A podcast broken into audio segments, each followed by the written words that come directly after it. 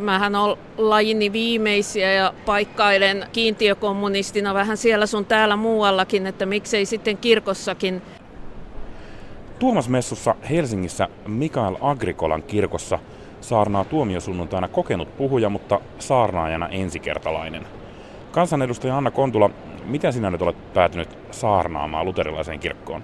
Enpä oikeastaan tiedä. Sitä varmaan pitäisi kysyä niiltä Tuomas Messun järjestäjiltä, jotka katsoivat mut hyväksi valinnaksi tai ainakin luottavat, että mä voisin sellainen olla. Yllätyitkö? Yllätyin. Jumalan palveluksen saarna ei ole mikä tahansa puhe, vaan se nimenomaan pitäisi sitoa päivän tekstiin, yleensä evankeliumiin. Tuomiosunnuntai evankeliumitekstinä luetaan Matteuksen evankeliumista kohta, jossa puhutaan vuohista ja lampaista. Mitä se teksti itsessään kertoo sulle? No tekstinähän se on hirvittävän vaikea, koska se käsittelee viimeistä tuomioa ja mitä sen jälkeen tapahtuu. Ja siitähän sen paremmin uskonto kuin tiedekään ei pysty sanoa meille mitään varmaa. Ja kun on tottunut enemmän tämän maailman aiheita käsittelee ja ehkä sitten vielä niin tiedepohjalta, niin olihan se iso haaste koska tämä teksti oli niin vaikea mulle tehdä, niin mä tein niin kuin mä aina teen silloin, kun mä oon hämmentynyt, enkä tiedä mitä sanoa, ja menin kirjastoon ja vietin siellä kolme päivää teologisella osastolla ja kävin läpi erilaisten kristillisten suuntauksien käsityksiä siitä, että mitä tuomiopäivänä tapahtuu ja mitä sen jälkeen tapahtuu. Kävi niin, että mulle kaikkein tärkeimmäksi tekstiksi tuossa muodostui Isak Niniveläinen, Isak Syyrialainen, joka tota, vaikutti 600-luvulla ja josta on, jonka teksteistä on tehty aika tuore suomennos.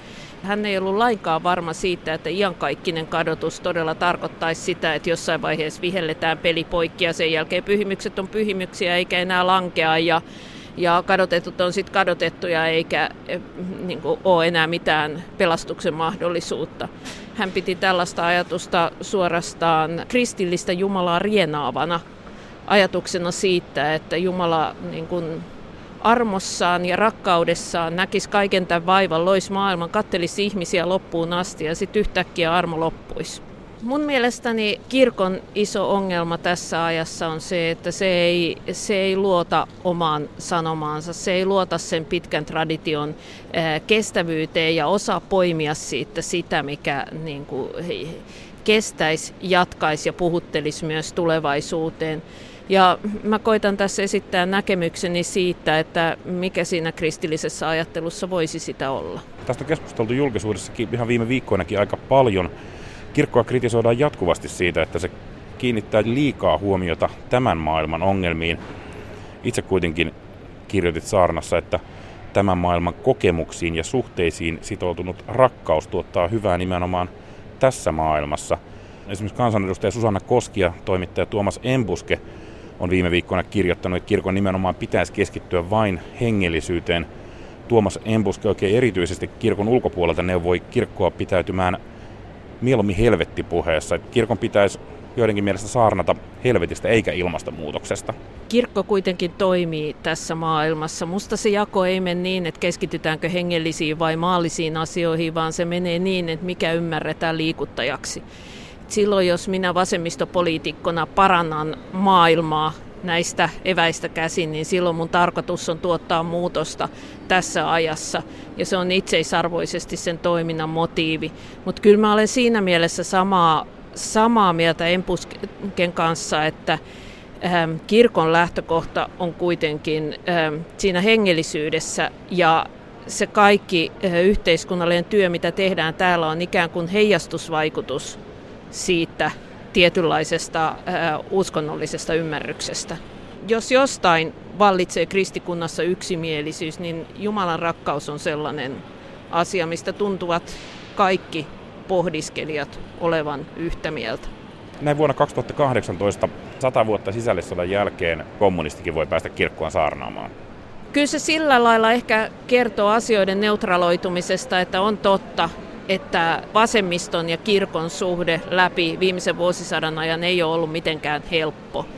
Ja vasemmiston on ollut vaikea antaa anteeksi sitä, että merkittävä osa kirkon toimijoista kieltäytyi siunaamasta kuolleita punaisia. Ja toisaalta kirkossa monien oli vaikea antaa anteeksi sitä, että vasemmistossa noustiin kapinaa laillista esivaltaa vastaan, joka monien mielestä oli yhtä kuin kapinaa kirkkoa vastaan, mikä toki kertoo sen ajan kirkosta paljon. Ehkä me ollaan nyt päästy tästä asetelmasta jo yli. Ehkä kirkkoon on jo tervetulleita kommunistitkin ja ehkä myös on monia kommunisteja, jotka käyvät kirkossa ihan mielellään. Toki mä haluan tähän sanoa, että kirkon diskurssihan on edelleen keskiluokalle suunnattua diskurssia, että eihän kirkossa köyhistä puhuta teinä, saati meinä. Kirkossa köyhät ovat aina, aina monikon kolmannessa persoonassa. Tässä olisi vielä jotakin tehtävää. Tämäkö on se asia, mitä kirkko voisi oppia kuuntelemalla vasemmistoa? No näin mä toivon. Näin mä toivon. Kyllä mä ajattelen, että niin, äm, kristillisestä traditiosta on löydettävissä semmoinen eh, emansipatorinen ajatus, että me olemme yhdessä täällä. Me olemme, me olemme yhdessä tekemässä parempaa, yrittämässä paremmin. Ja se on myös yksi vasemmiston kannattavista ajatuksista.